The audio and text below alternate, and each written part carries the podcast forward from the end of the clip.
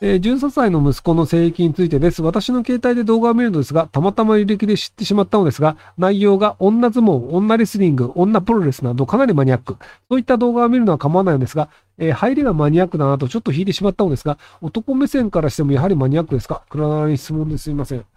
別にそんなに僕マニアックだと思わないんですけど、ただ、この中で一番マニアックなのは女相撲です。あの、えっと、女性レスリングはオリンピック競技です。で、あの、女子プロレスは普通にテレビで流されるぐらい一般的なエンターテインメントです。ただ、女相撲はめちゃくちゃマニアックです。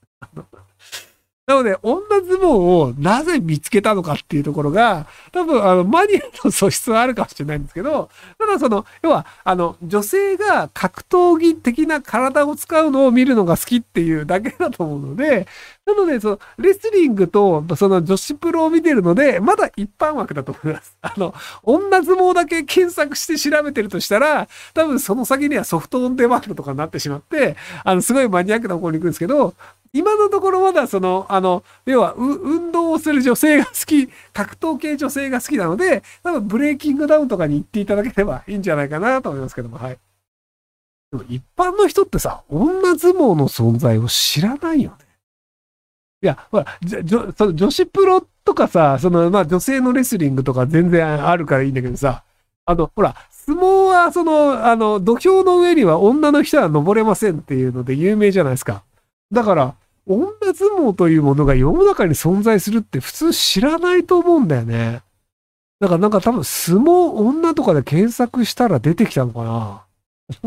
だからそういう意味では、あの、検索が高いので、あの、その、あの、サブカル好きとしては才能あるんじゃないかなと思うんですけど、はい。なので、あの、まあ、あの、いろんな趣味があった方が人生は楽しいのでね。なので、あの、その、人に迷惑をかけない趣味であれば、あの、全然いいんじゃないかなと思いますけども、はい。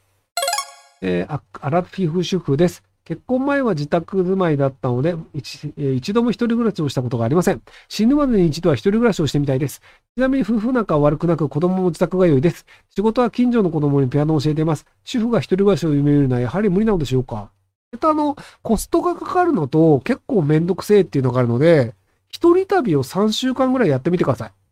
で、一人旅をしたいって言い出して、じゃあ3週間ぐらいいいよってなったら、あの、大阪の安いところで、あの、アパート借りて暮らしてみてください。大阪って家賃安いんで。なので、あの、あくまで旅行をするという体で、あの、まあ、3週間ぐらい旅行するだったら、ま、人生それぐらい1回ぐらいあってもいいんじゃないの？みたいになると思うので、で、実際は一人暮らしをしているっていう状況にするといいんじゃないかなと思います。41歳です。41歳女性です。本業をしながら家でも在宅ワークをやっています。体力を持続させる秘訣があれば教えてください。その、座ってやるだけだったら別に体力はそんなに必要ないと思うんですけど、多分肩こりとかだったりだと思うんですけど、あの、肩こりであれば、あの、トラックボールを使ってください。あの、別に肩こりだからトラックボールを使ってるわけでもないんですけど、あの、マウスって上に持ち上げて移動するっていうのをやらなきゃいけないんですよ。いや、あの、これをこう動かさなきゃいけないので、で、なので、あの、肘から先を動かすっていうのをずっとやり続けるんですけど、肘から先を動かすためには、その肩の力を使って持ち上げなきゃいけないんですよ。ところが、これトラックボールって、あの、固定して、親指だけでいいので、あの、肘から先を持ち上げる必要がないんですよ。なので、あの、肩の筋肉を一切使わないんですよね。なので、あの、実は肩こりになりづらいっていうのがあったりするので、なので、もしあの、肩こりが気になる人であれば、あの、マウスを使わないで、トラックボールを使った方がいいんじゃないかな。えっと、マウス持ち上げたことないって言うんですけど、要は、あの、平面に対してこう動かすっていうことは、その、肘から先を動かすわけじゃないですか。で、そうすると、肘を動かすためには、肩の力を使って、肩の筋肉を使わなきゃいけないんですよ。別にあの、持ち上げる持ち上げないは、その表現の問題で、あの、こう、机につけっぱしたとしても、これを動かすために、こう、肘が動くじゃないですか。で、肘を動かして、こう、肩の筋肉なので、なので、あの、ここの筋肉を使うことになり、凝りますよという話です。はい。もなんであの、割と腱鞘炎になる人っていうのはマウス使ってる人いるんですけど、トラックボールはその腱鞘炎にもなったりしないので はい、すいません。はい。あトラックボール押しがうるさくてすいません。ここまで意識したことないわ。えっと、あの、意識しないだけで実際人間の体ってそうなってるのですよ。で、あの、欧州とかアメリカの人って肩こりにほとんどなんないので、あんまりそのマウスとかトラックボールどっちがいいのみたいにならないんですけど、アジアの人は割とその筋肉が少ない人が多いので、肩こりになる人が多いので、こら辺のマウスにするかトラックボールにするかっていうのはちゃんと考えた方がいいんじゃないかなと思います。で、あの、トラックボールを親指でやると親指が痛いっていうコメントがあったんですけど、あの、中指で使うトラックボールとかもあります。なので、あの、親指が嫌だったら中指のトラックボールを使ってみるといいんじゃないかなと思います。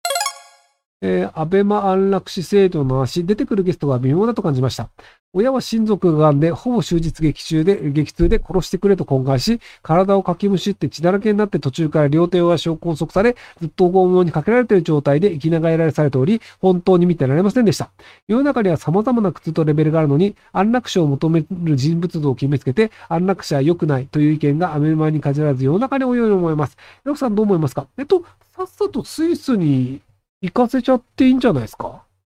その、えっ、と、安楽死がどうこうっていうのを、その全体像として見るのではなく、こういう人もいるよね、こういう人もいるよねっていう個別の話だと思うんですよ。で、今回出ていただいたクランケさんの場合は、そのもともと身体障害者、身体障害があって、別に苦痛とかがあったわけでもないんですけど、スイスに安楽死に行って、で、お父さんに手握られて、やっぱり安楽死やめようと思ったっていう方なんですけど、なので人それぞれだと思うんですよね。なので、あの、お父さんを安楽死させたいと思っていると。で、ただその安楽死をなんか良くないっていう風潮になるような人が出てきて、安楽死のその、なんかあの、安楽死を日本で認めるという仕組みがなかなか進まないっていうのは嫌だよねっていうのであれば、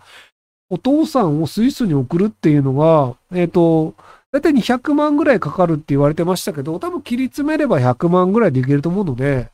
なのであの2000円のスパチャをするぐらいだったらお金を貯めて、父さんは安楽死にスイスに行かせてあげるっていうのも手としてはあるんじゃないかなと思いますけども。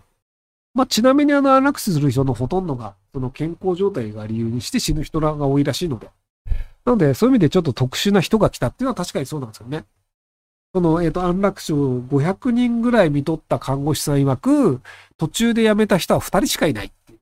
で、その、あの、今回出ていただいたクランケさんは、あの、途中で安楽死を辞めた人っていう結構レアケースなんですよ。で、まあ、なんでかっていうと、まあ、その、癌とかで、その、めちゃめちゃ今痛いというわけではない。ただ、その、えっと、手首から先しか手が動かないという状態があるので、介護をされないと生きていけないし、で、あの、ご両親がそれなりの年なので、介護をしてもらってるというのが負担になってしまって、で、まあ、年いってしまって介護できなくなったら、それはきついので、じゃあその負担を減らすために自分が死んだ方がいいよね、みたいな考え方だったと思うんですけど、とはいえでもまあ目の前でお父さんが死んでほしくないと思ってる状態で死ぬのは辛いよねっていうのもあり、死ぬのをやめましたという話なので、特殊事例ではあるんですけど、まあでもそういう人でも安楽死という手段を持っていて、で、まあ実際途中でやめましたっていうのも、やっぱり話としては事実なので、そういう人もいるよねっていうふうに、あのニュースとして流さないと思うんですよ。ただ全員がこうでやるっていう言い方をしてるんだとしたら、それは違うんじゃないかなと思いますけど。